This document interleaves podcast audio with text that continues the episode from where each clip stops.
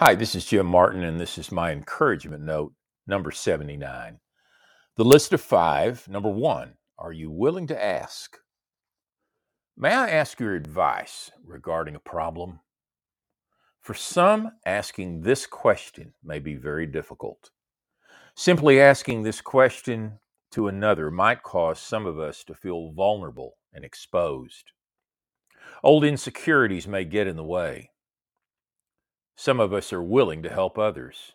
However, some of us may be reluctant to ask for help. It often takes a genuine humility to ask another for help or advice. Jerod Mayo is a former NFL player with the New England Patriots, a former executive with the United Health Group, and presently an assistant coach with the Patriots. Recently, I read an article in Forbes written by Gautam uh, Mukunda a research fellow at the Center for Public Leadership at Harvard Kennedy School. He writes about Jerod Mayo and his willingness to grow and learn by asking for advice. Quote Jerod finds it easy to acquire extraordinary mentors, from Bill Belichick to hedge fund titan Seth Klarman. Why? He's willing to do something most people won't. Go up to them and ask for advice. Even though research suggests that asking for advice is one of the most effective ways to build a relationship, most people are reluctant to do it.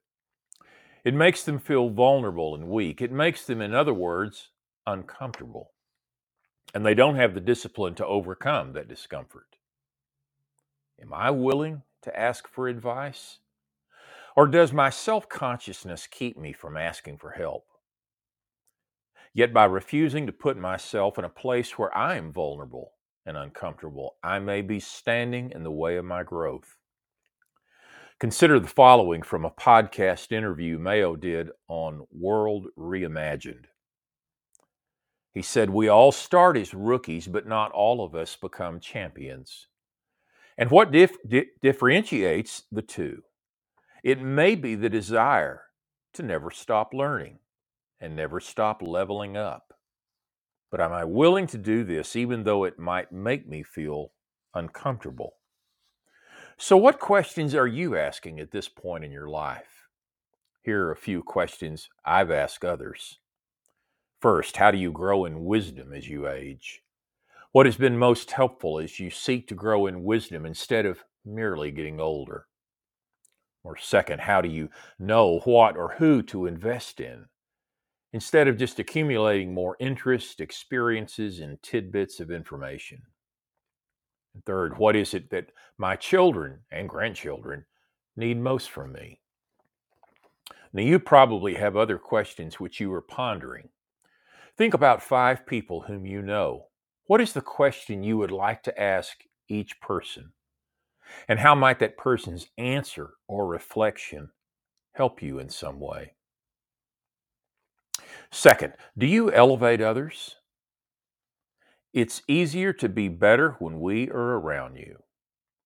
These words were spoken by New York Times columnist David Brooks to Judy Woodruff after she anchored the PBS Nightly News for the last time on December 30th after 25 years. It's easier to be better when we are around you. Now, what a significant tribute. And as I reflect on my own life, I would like to think it is easier for others to be better when they're around me. I desire the following. Number one, I want to be a gracious person, building another up instead of tearing that person down. Second, I want to be a person who is fully present in my conversations. I don't want to have a conversation and the person leave the room remembering that I was constantly looking at my phone. And third, I want to leave my ego at the door. I would like to be unassuming and without pretension. Perhaps you, like me, have had conversations with others who talk nonstop about themselves, their projects, their opinions, etc., without ever asking a single question.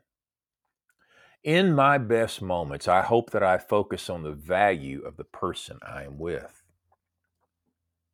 Number three, if I couldn't handle not being good at something, I love this quote from Gerald Hodges, a former high school student at, Ar- at Arlington, uh, Texas, Seguin High School.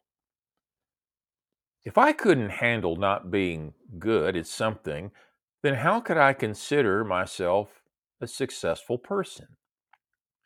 And he said this ex- explaining to Steve Hartman of CBS why he joined his high school team, his high school swim team, even though he didn't know how to swim. And I want to encourage you to watch the video of this. Uh, it's it's just below uh, these words on your on your uh, written encouragement notes. Number four, pay attention to these four basics. And this is especially for ministers and other church leaders. I knocked on the door to the motel room. The door led to the outside. It was mid morning. I was there to pick up a guest preacher who had been preaching at a nearby church over the weekend. The previous evening, I met him at this church. I explained that I was a young minister just starting out and I would value the opportunity to spend time with him over coffee. I wanted to ask this experienced older minister a few questions regarding ministry. The door opened, and my acquaintance stood at the door with one hand holding a handkerchief covering one eye. As I stood in the doorway, he removed his hand and the handkerchief from the eye he had been covering. Excuse me, but would you mind looking into my eye to see if you see anything that might cause it to be so irritated I looked carefully, thinking he must have a sliver of something lodged in his eye causing this irritation. However, I saw nothing. He went back inside his room, washed his eye with eye drops, and experienced almost immediate relief. We then went to a coffee shop and talked for about an hour.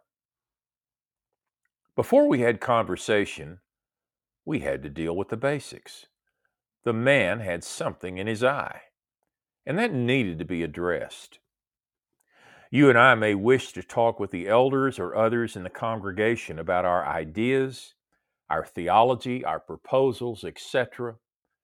However, we have to be attentive to the basics first.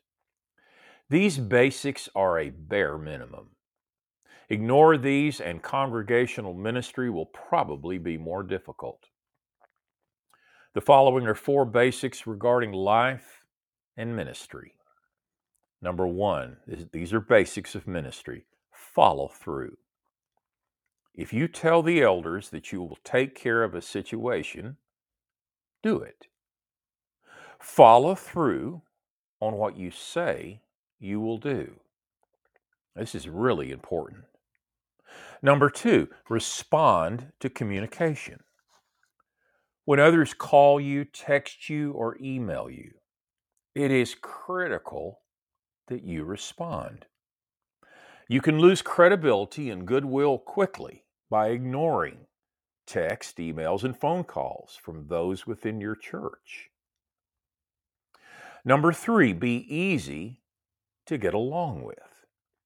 Don't be that person who has the reputation for being overly sensitive, prickly, and difficult.